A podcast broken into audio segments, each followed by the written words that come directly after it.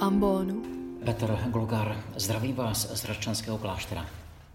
Údajně Karel Ráner, jeden z velkých teologů, navrhoval, abychom na 50 let prostě přestali používat slovo Bůh, poněvadž, jak Karel Ráner říká, obvykle nemáme ani ponětí, o čem mluvíme. Rád on hovořil o neuchopitelném tajemství, které se dlouze zdráhal nazývat Bohem. Měl ostych před jménem, skoro jako rabíni, kteří neradi hovoří o svatém, ze strachu, aby nerozmělnili toto, touto hloubku slovy. Martin Buber říká a píše, že Bůh je nejzatíženějším lidským slovem. Žádné, žádné není tak zle znečištěné, tak rozervané. Že lidská pokolení navalila na toto slovo tíhu svých životů a přitlačila je k zemi. Leží v prachu a nese veškerou tíhu. Lidská pokolení se svými náboženskými spolky to slovo roztrhala. Zabila pro ně, umírala pro ně, nese jeho stopy, jeho krev. Malují grimasy a píší pod to slovo Bůh. Asi bychom mohli říct, že Bůh je velký trpělivý.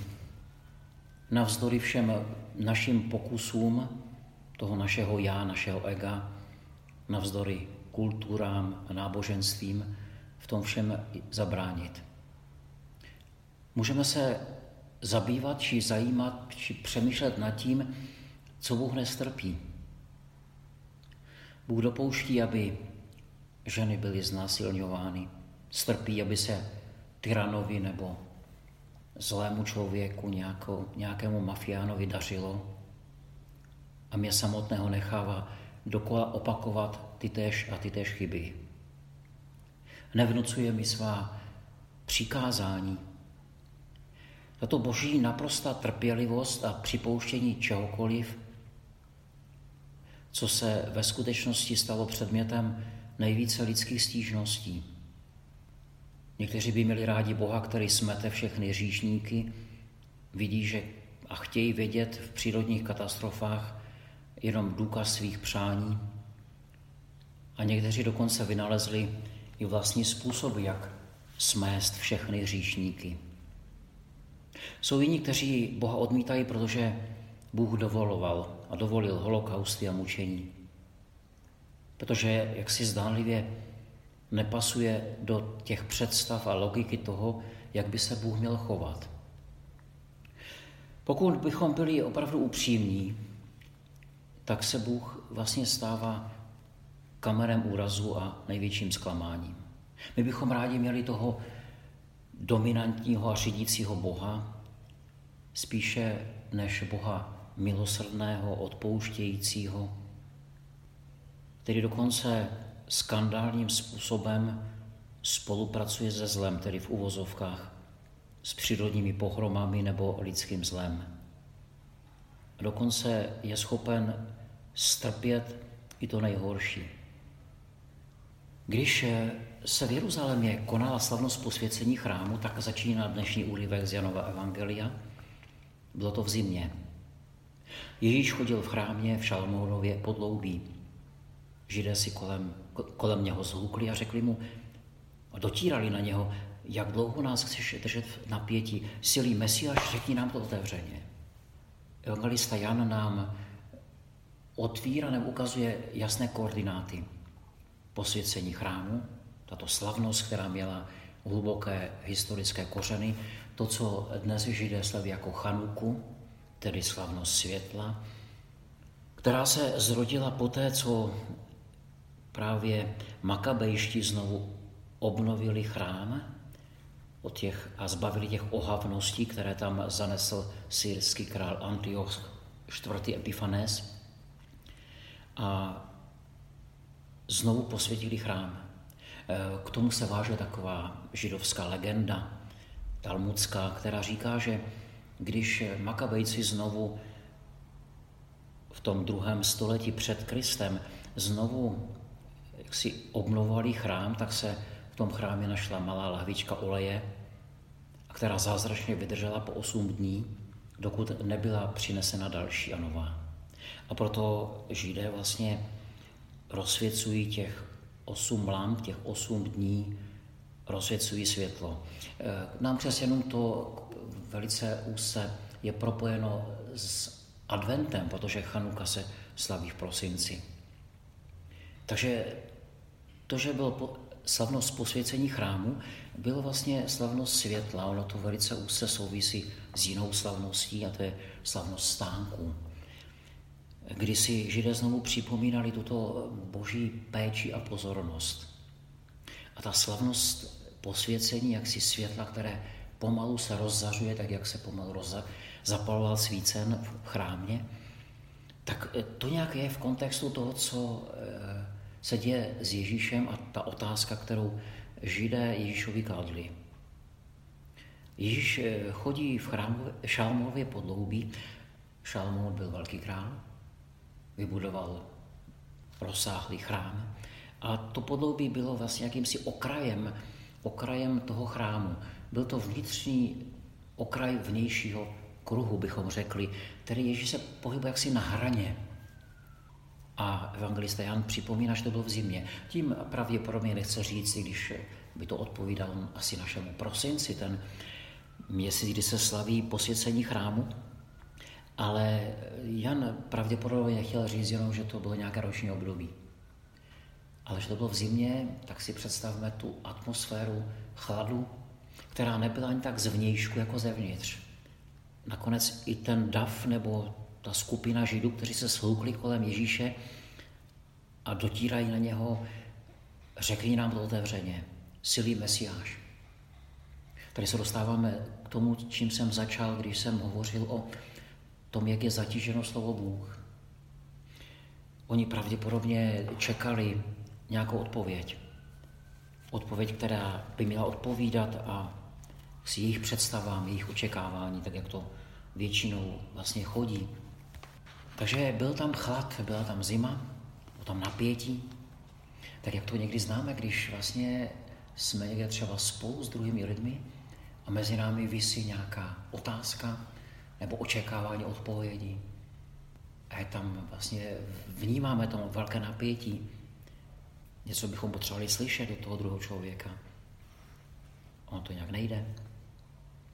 Tak to všechno, jak si nám otvírá vlastně nějaký jaksi klíč k tomu, abychom vstoupili dál do toho textu, o kterém eh, evangelista hovoří. A Ježíš eh, hovoří o tom, že on je pastýř. Pastýř, který zná své ovce a ty ovce slyší jeho hlas. Jdou za ním. A Ježíš říká, ale já dávám svůj život. Já dávám svůj život za ně. Nikdo mi je nevyrve z rukou. Ukazuje, že to mesiářské, na které se oni ptají, Ježíš na to odpovídá tím pastýřským. Postojem toho, který říká pastýř je ten, který udělá všechno pro to, aby mu ovce nebyly vytrženy nějakým zlem, aby nějaký vlk neverval to stádu nebo ovci tomu pastýři. A tak Ježíš nás znovu uvádí do toho, co to znamená být pastýřem, co to znamená být co to je vlastně Mesiáš? Kým ten Mesiáš vlastně je? Si očišťuje a odstraňuje ty nánosy, které se tam, ať už v židovství, či v křesťanství a mnohdy jistě jinde, na, na, nanosili, vlastně nav, jsme tam natáhli další a další vrstvy a, či, a chybí nám ten originál. Pořád to přemalováváme nějakými vrstvami, takže ta boží tvář vlastně, ta tvář Ježíšova je vlastně pořád přemalovávána našimi přáními, očekáváními, našimi nezdary, všechno to, co na Boha vlastně přenášíme a možná svalujeme a, a říkáme, že On by za to mohl, nebo On to má zařídit.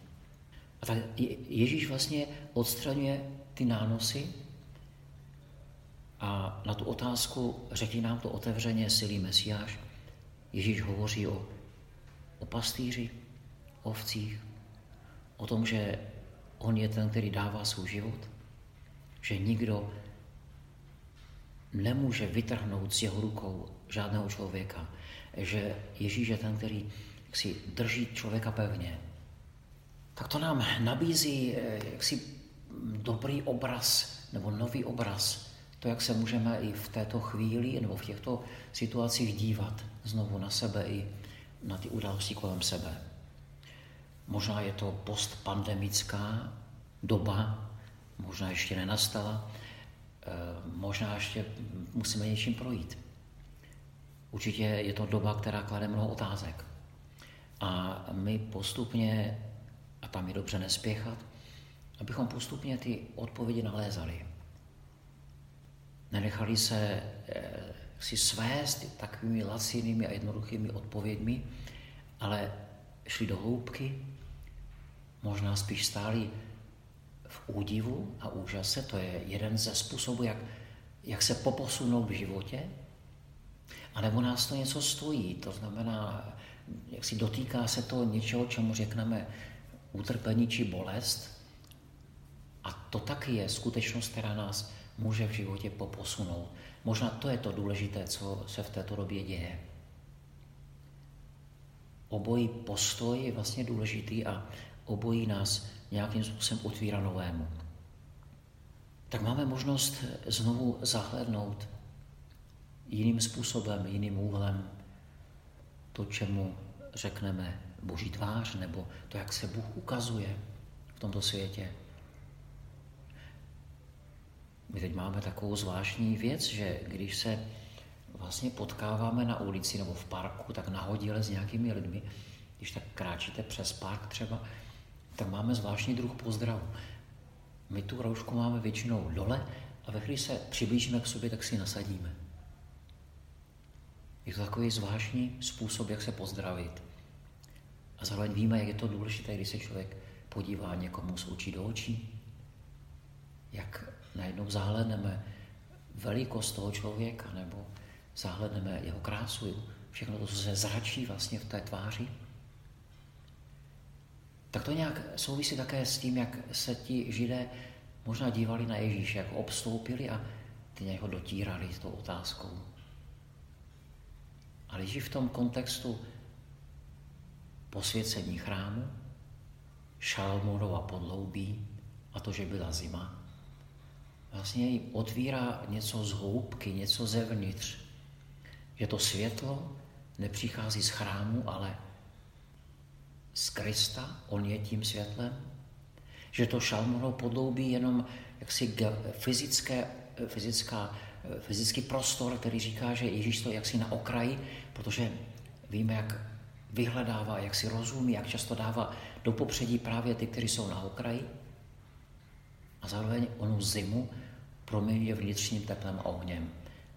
Tak snad nás i toto setkání s Kristem někde, nějak může poposunout, ať už skrze onen úžas, nebo skrze i třeba nějaké trápení, které se nám do života vloudilo.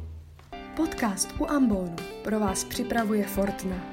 U Ambonu se střídají Ladislav Herián, Pavel Pola, Josef Prokeš, Petr Glogar, Tomáš Roule a Petr Vacík.